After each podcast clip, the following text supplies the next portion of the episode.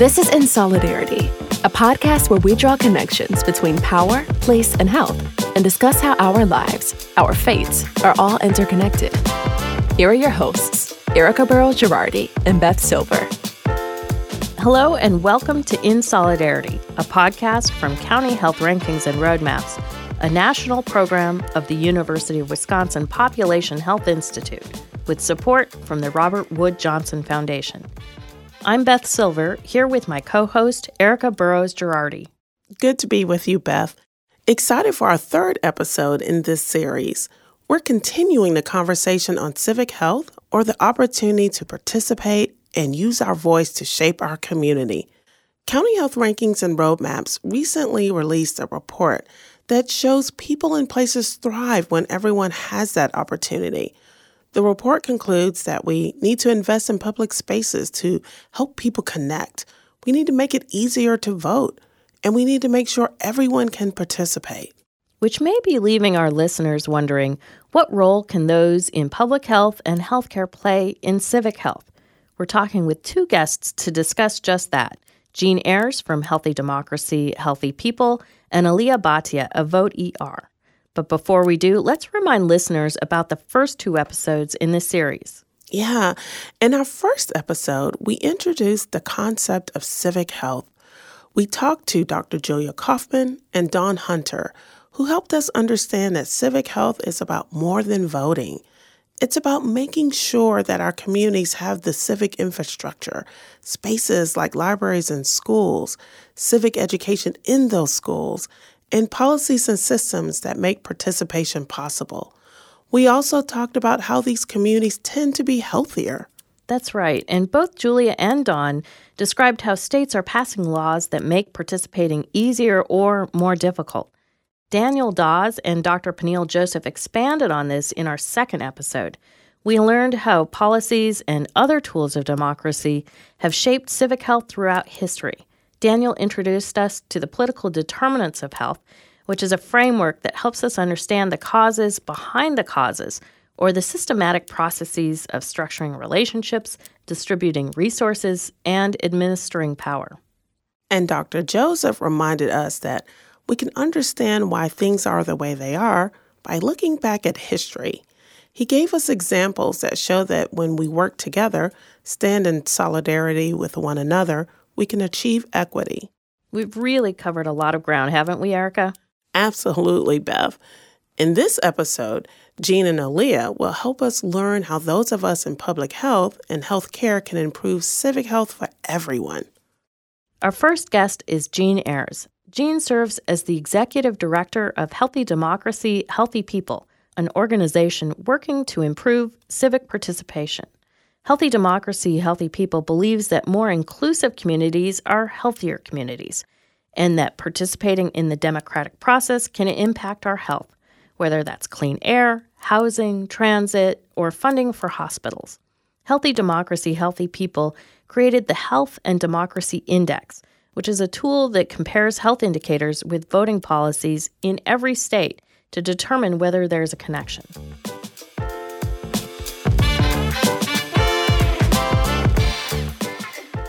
Welcome, Jeanne. Great to talk with you on In Solidarity. Thank you for having me.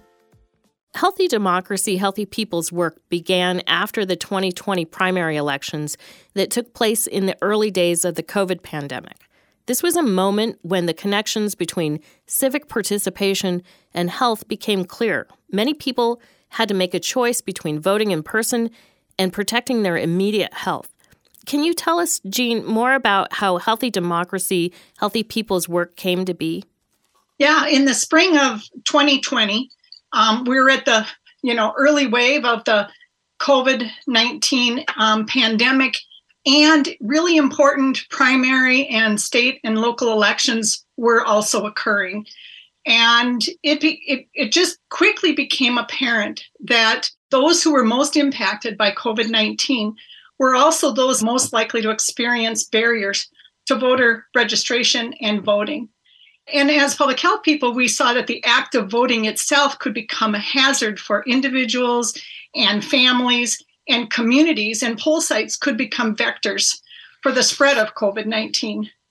And so, as a set of public health organizations, we are a coalition of 11 national public health organizations. We came together really to step up at that moment in time to promote the opportunities to create a safe and healthy voting plan. But we didn't want to just be the people who said, wash your hands and don't go.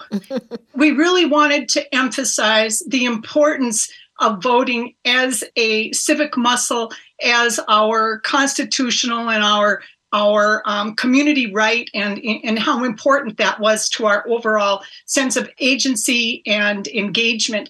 And so we actually began by coming together to get clear about that story and message. We wanted to first assert the importance of voting and then to lift up the various policies and opportunities that people had to to vote safely and it strengthened our relationships with election officials and civic engagement um, organizations. And we were basically stepping into a space that, as public health professionals, we should have always been there, probably. Yeah. How has your work evolved since the early days of the pandemic? In retrospect, I see the pandemic as really was the on ramp mm. for us to participate in promoting inclusive voting, even though we maybe should have always been there as public health professionals. I just want to start with saying the 2020 election was an incredible success. Um, we had the highest voter turnout. Almost 160 million people voted. That's 66.8%. Across the full political spectrum, turnout increased, especially among groups that had historically voted at lower levels, such as the uh, youth and communities of color. Um, more than 100 million people voted early or by mail or in person, uh, vote, voting early. So that was a big success in terms of inclusion and safety. And there wasn't a single reported outbreak of COVID um, from the experience of voting. So that was just terrific. And then immediately after, when we should have been celebrating that, there became this whole um, sort of backlash to the fact that we had great turnout. and um, we came back together in December of 2020 and said, What's our role as public health? We've been leading with this the importance of, of voting, and what role can we play? And I guess I would say that one of the things that we can do is begin to tell the broader truth about what creates health and how inclusive democracy is important to what creates health. And so we set out and in in the winter of 2021 to look at and unpack the story. We looked at other countries and we said countries with more inclusive democratic practices have better health. Is that true in the United States? And so at that point, we said, well, public health has a role with data and research. So we will analyze the data and we created what we called the Health and Democracy Index. Uh, which really looked at, and I think you've described this on an earlier podcast, the um, ease of voting and related it to health outcomes across the nation. And, and that just helped illustrate the value of inclusive voting policies from a health perspective.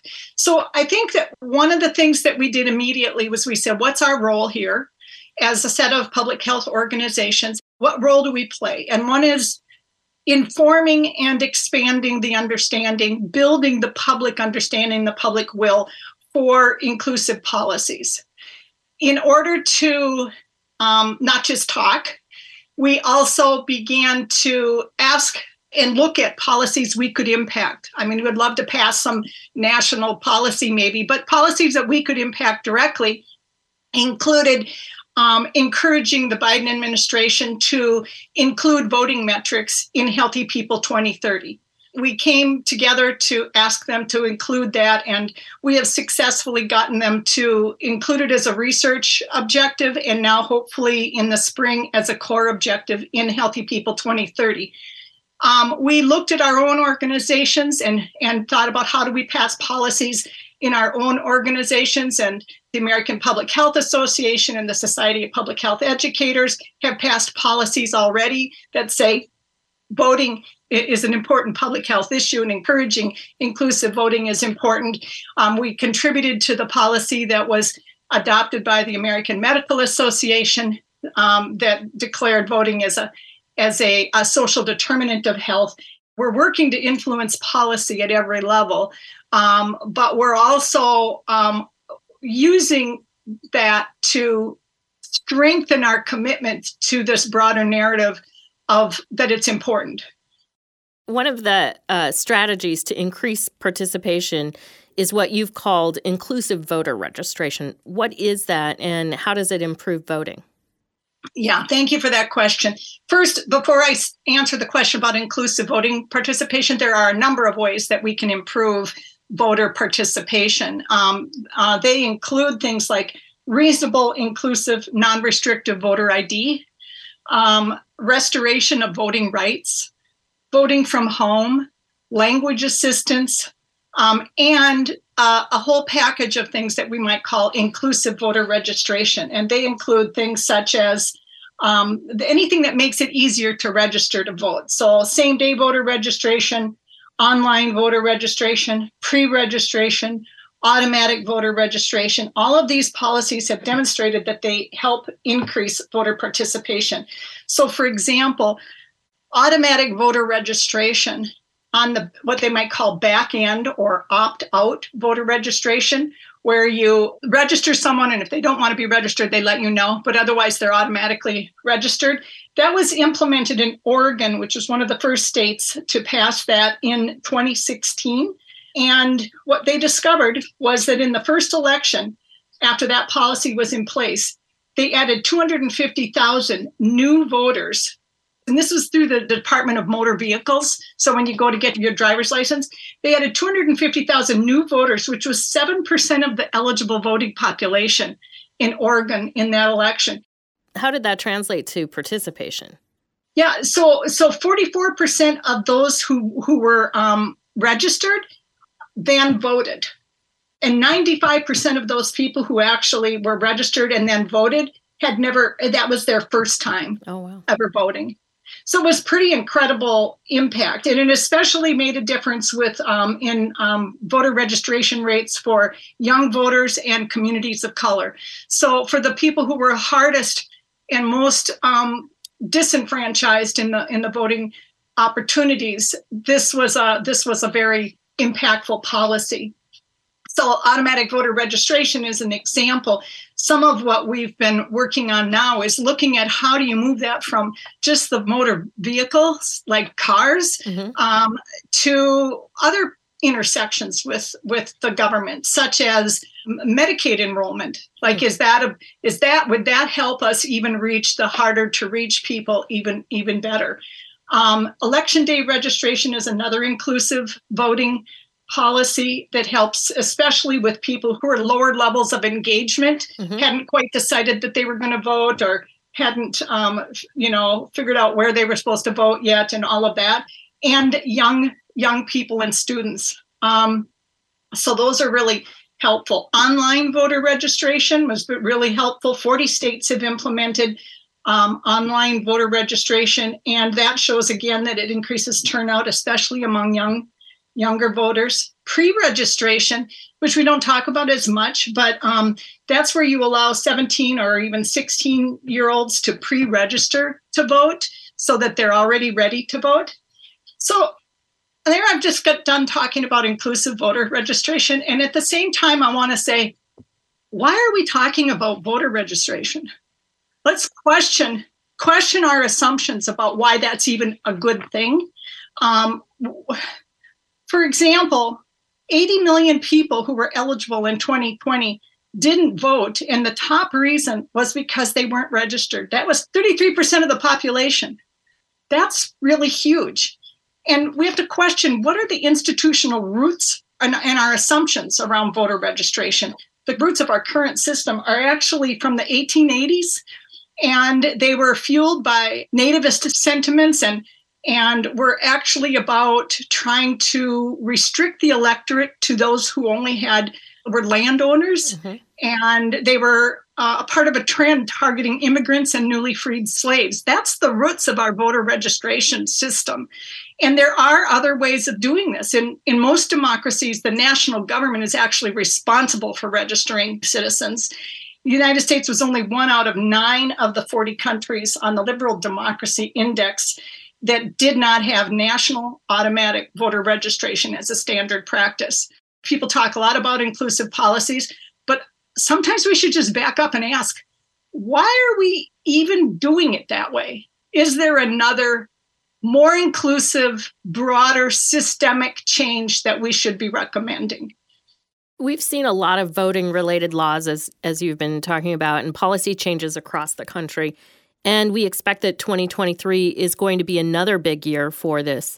What are nonpartisan ways to frame arguments about inclusive voting?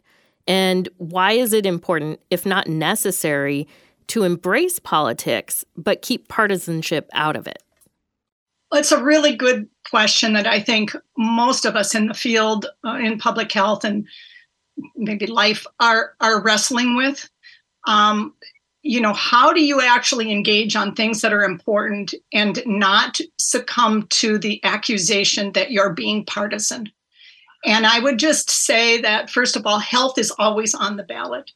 And um, things that we didn't think were necessarily partisan in the past. I mean, vaccines, um, uh, uh, other public health measures, um, funding for schools, or you know, lots of things can be framed as partisan issues if someone is not wanting you to move that policy forward.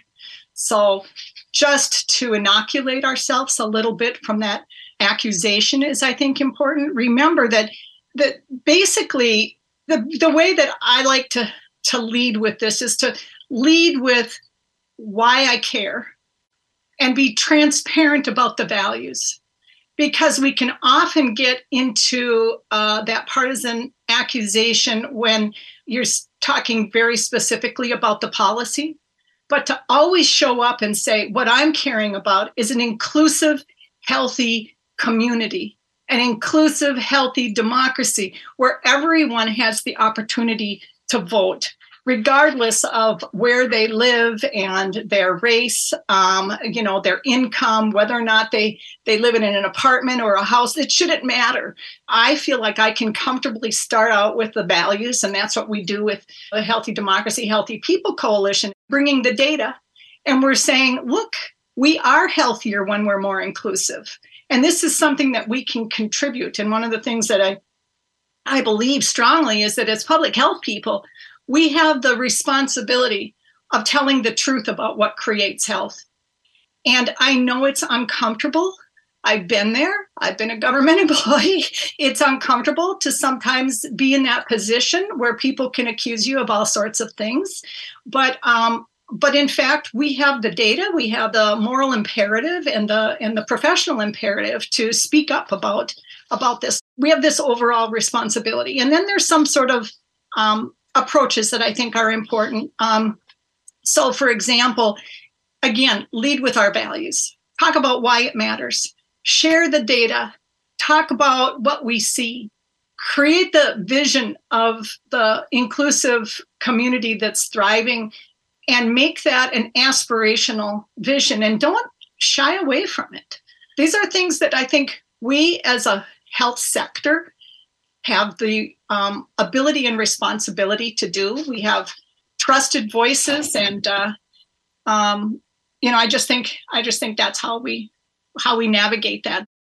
Jeanne, I I just love how you laid this out. Thank you so so much for being with us on In Solidarity. Well, you're welcome. Thank you for having me.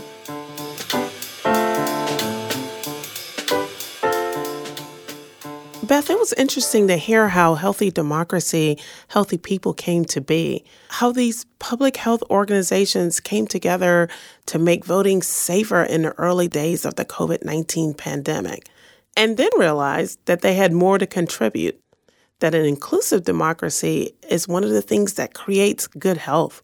That's right, and how they use data to explore the connections between voting and health. The Health and Democracy Index, something that Jeanne and our previous guest in this series, Don Hunter, worked on together, shows that states with inclusive voting policies are experiencing better health overall. In fact, the Health and Democracy Index helped elevate this connection to decision makers, so much so that Healthy People 2030, a national plan to improve health and well being in the United States, includes a research objective to increase the number of citizens who vote. This is important because if we recognize the connection between voting and health, we can invest in solutions to help us meet our goals. Jeanne talked about the need to implement strategies to make voting easier. Our research at County Health Rankings and Roadmaps has found that there are ways to increase voter registration and turnout. That includes policies around automatic voter registration, online registration, and early voting. So, why should public health work toward improving civic health? Because, as Jeanne said, health is always on the ballot. Decisions elected officials make, whether they're about vaccines or school funding, shape the opportunities we have to be healthy. And we'll continue this conversation with our next guest, Aliya Bhatia. She serves as executive director of Vote ER, a nonprofit focused on inclusive democracy. Vote ER brings voter registration into healthcare settings, including emergency rooms, hospitals, and community health centers. Hi, Aliya, and thank you for joining us today. Thank you, Ericka. It's quite an honor to be here. Well, I certainly appreciate you joining us. And I want to start by um, asking you to share what Vot-ER's mission is. What is that? Yeah, and Ericka, first of all, it's wonderful to be part of yet another effort uh, by the University of Wisconsin to advance health equity together. And we've been honored to be part of this journey with you all. Uh, I come to this work primarily from the perspective of the social determinants of health. After working in education in New Orleans and Atlanta, and then studying policy around housing at Harvard Kennedy School. Uh, and through that, had the opportunity to come to Vot-ER to take a, a different perspective on it from the civic health angle. And at Vot-ER, our work is around uh, integrating civic engagement into healthcare. We're a nonpartisan, nonprofit organization that develops civic engagement tools and programs for every corner of the healthcare systems. We work with private practitioners to medical schools to hospitals, you name it, we probably work with them on voter access. Our work is driven by a community of health professionals, organizers, clinical students, and technologists, all united by a common vision that healthy communities should be powered by an inclusive democracy. And together, we've expanded Vot-ER programs into over 700 hospitals and clinics and helped more than 75,000 Americans prepare wow. to vote. And what do you see as the most important issue facing us as we work to improve civic health? Great question. There is, for us at Vot-ER and where we sit, there's so much interest right now in ensuring that we all have voice in the systems surrounding us, and particularly in how our health systems function and in how all of the different social determinants of health result in our health outcomes in our life. And so the question that we face at Vot-ER and the challenge we face right now is how do we support that civic health in every community, every hospital, every clinic to take this work uh, to scale? And, you know, I'm just curious, like, what was the response from patients and folks in the healthcare field to Vote ER when it started? You see this wide and deep understanding that there is this link between voting and health that health professionals are seeing and bringing into their work. You see that in academic medical settings and community health centers all across the country. And the reason we see that level of interest is that there's a deep evidence base around the link between voting and health. We see it at the global level when you look at countries like Brazil. We see it here nationally in the US and the correlation between health outcomes and voter access. Uh, we see it locally at the state level, full state, but also at the local level, where the more people who turn out in a local election and the more diverse those folks are, the higher the level of investment that you find in resources in that community. So health professionals, they understand and, and, know this in their bones. And as a result of that, when they see opportunities like Vot-ER to help uplift their patients through civic health, they jump at those opportunities to get involved. What we've learned from our work uh, in our surveys is that our tools help uplift our health professionals, and, and half of our professionals surveyed say that Vot-ER helps prevent burnout in their spaces, that this is a really important part of uh, their identity as health professionals and making a broader impact on the systems that they are a part of. Wow. Now that is interesting. So being able to empower their patients to participate civically is actually helping the provider as well. That's interesting, Aliya. Can you share a little bit more about that? Absolutely. uh, we run something called the Civic Health Fellowship, and uh, it's part of that fellowship is working with the Nobel Peace Prize nominated uh, faculty who have uh, been a part of social movements around the world to help support our, our health professionals to engage in civic engagement with their patients. And there are health professionals in that program who tell us look, I was feeling like I could do nothing about the challenges my patients were facing. And then Vot-ER came along, and through this fellowship or through the Vot-ER tools, I now have the opportunity to help impact some of the challenges that are facing me every day when I'm in the space with my patients. It's a feeling of empowerment both for the patients and for the health professionals. So both parties have that sense of agency as a result of the interaction. I would have never thought about that. That's amazing. And I'm glad that you've learned that information. And earlier you were talking about the, you know, um, the program has grown. So how has the responses to how has the responses changed over time? When we look last year, so last year we were in our third year of Vot-ER, we started to see these really beautiful elements of not just individual hospitals and clinics adopting this work, but also major institutions across the country. And uh, one example of that is the American Medical Association last year passed a resolution on the link between voting and health, pulling together the same research base that we've been building our work off of and making it a formal aspect of what do we think about as health equity? What do we think about as the social determinants of health? So that was one example of a really huge shift uh, in the space. And then the other one is last year, Health and Human Services listed voter access as one of their standards in the Healthy People 2030 framework, um, acknowledging and recognizing that if we truly want a healthy country, we need to make sure that every person has voice in the decisions that are shaping the policies that then create their health outcomes.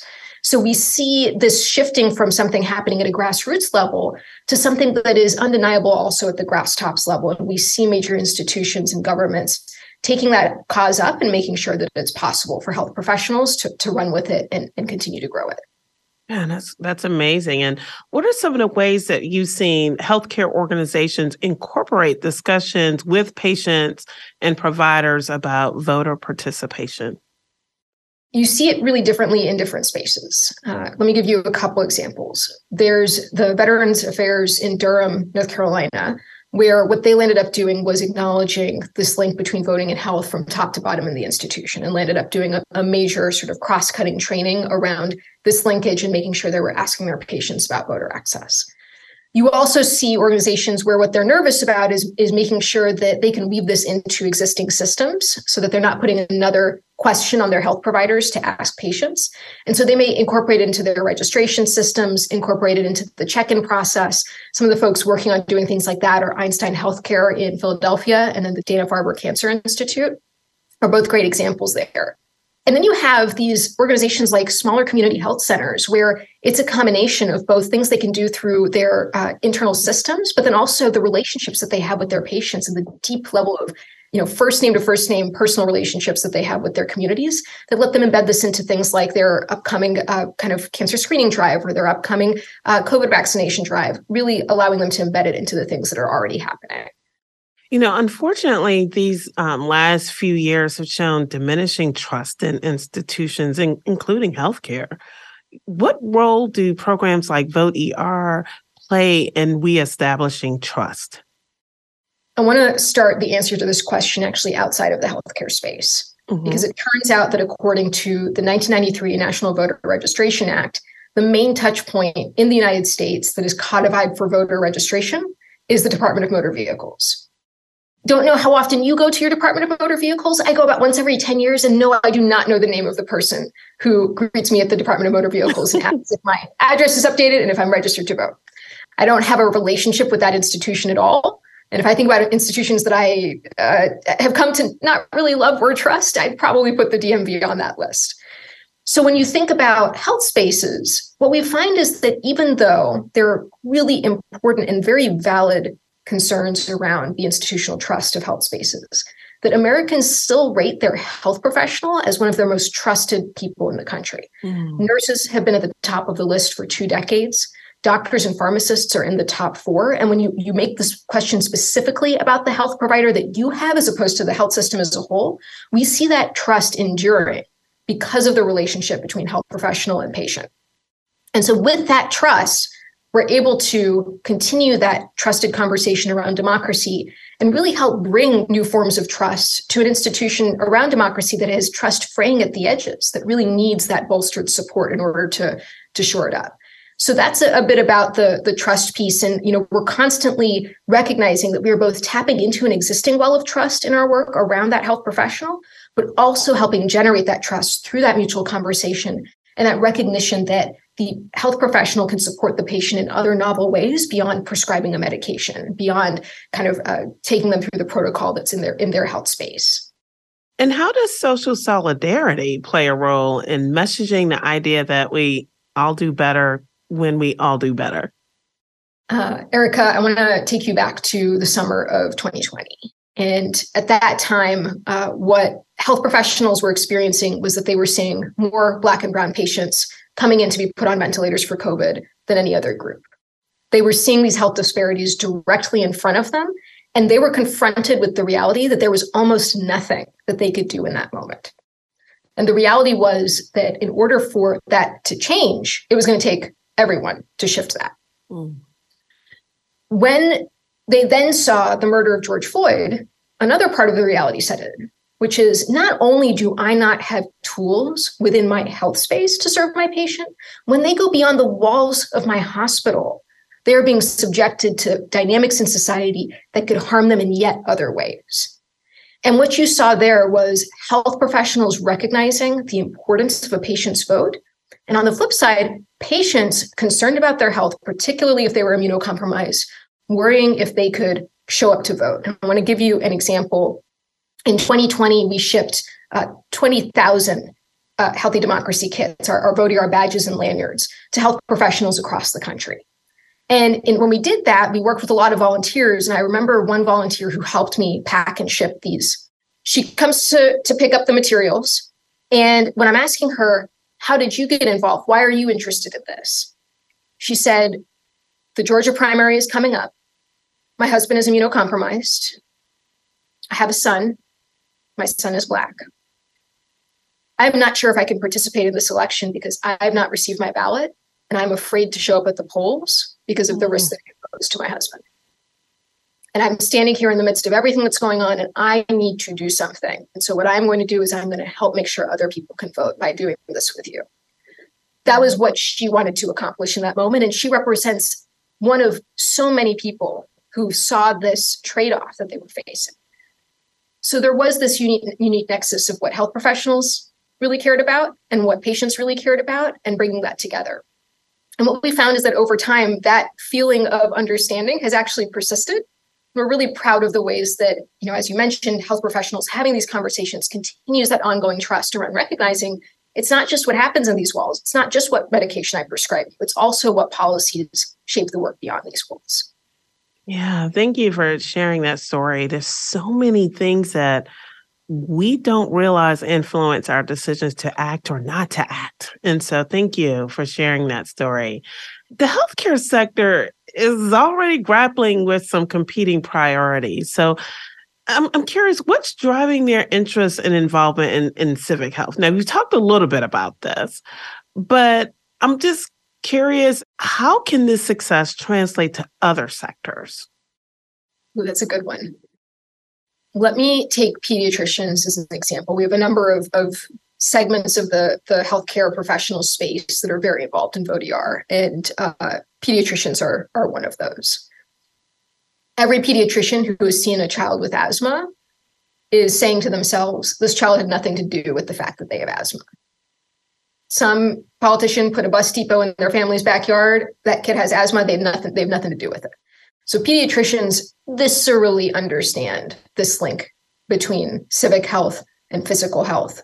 And you know, health professionals in other spaces who have seen a patient struggle to pay the cost of their medication, uh, who are experiencing a lack of access to clean water, who are seeing air pollution around them, they they see these relationships in the world around them and they're able to act on them in part through the tools that Vot-ER supports them with and puts forwards. So even though there's a competing priority, there is a sense amongst health professionals that if we're going to address this system, we don't just have to go to the causes of poor health, the social determinants of health, mm-hmm. but actually go all the way up to the causes of the causes. And How can that success uh, translate to other sectors? That I have less of a, a, a sense of. What I will say is that with Vot-ER, what we've tried to do is combine the importance of this relationship between voting and health mm-hmm. in a simple and accessible way for a health professional and their patient to act upon that. And our Vot-ER badges and lanyards are a perfect example of that, where it's a small thing that a health professional can do that will make a big impact on that patient's ability to vote. Mm-hmm. Yeah, thanks for sharing that. And beyond voting, what can communities do to strengthen civic health? This is a, a, a great question. It's one I've been thinking about a lot. And if you uh, ask me on, on different days, you'll hear different answers depending on where we are and what's happening in the world around us. So I'm going to I'm going to give an example right now that's I've been thinking about a lot because uh, voting is a critical aspect of civic health, and also voting is not the only building block of a healthy, thriving democracy. Um, how we determine what power a vote holds is actually different all across the globe. Every country does it differently. Even within the US, the different states and different counties within the US do it slightly differently. And it turns out that the, the way that the US political system works can make it challenging for folks from communities of color to have a say in their health compared to the setup in other democratic systems. As we think about strengthening civic health, questioning whether the rules as they are written are actually rules that can get us to health equity on their on their own merit right that even even if we we completely pour into and completely participate in the current system that we have are there other things that need to shift around the rules that define that system that make sure that all voices, in particular the voices of those who, um, through our current system, are, can often be diminished to very little power, that those voices actually have a say in shaping the policies and outcomes in communities. Thank you so much. I love your examples. I mean, they're just vivid. It's encouraging to see how healthcare organizations have helped tens of thousands of people register to vote. So, you know, we thank you for that. Thank you for the great work y'all are doing at the Institute. And thank you for being a guest here on In Solidarity. Absolutely. It was my honor and pleasure. So interesting, Ericka. As Jeanne and Aliya talked about, both healthcare and public health are working to improve civic health. Both fields bring unique strengths to this work. Public health has the expertise to bring together partners, use data, and implement evidence informed solutions while healthcare fosters the relationships and trust that providers have with patients. Yes, even as we've seen trust in institutions decreasing, trust between healthcare providers and patients remains. That trust helps providers talk with patients about voting and why it matters to their health. Aliya also made the point that providers value these conversations, in part because they recognize that the things that shape our health go beyond the exam room. Having conversations about voting and how voting can shape health helps them contribute to broader systems level change in their communities. We're going to continue to explore policies and practices that contribute to civic health and health equity in our next episode, Ericka. Yes, in our fourth and final episode in this series, we'll talk with two more experts. Solange Gould of Human Impact Partners will explain the connection between civic health and power. And we'll hear from Dr. Erika Blacksher. She's an ethicist, engagement scientist, and research professor at the University of Kansas School of Medicine. Dr. Blacksher will help us understand how, together, we can improve all of our health through democratic deliberation. Looking forward to it. That's it for this episode. Until next time, I'm Beth. And I'm Ericka. And we're in solidarity, connecting power, place, and health. The views expressed by guests of In Solidarity are their own. Their appearance on In Solidarity does not necessarily reflect the views of County Health Rankings and Roadmaps, nor the Robert Wood Johnson Foundation. To learn more about our guests' work, to discover additional resources on the topics we've discussed, or to find out how healthy your community is, visit us at countyhealthrankings.org.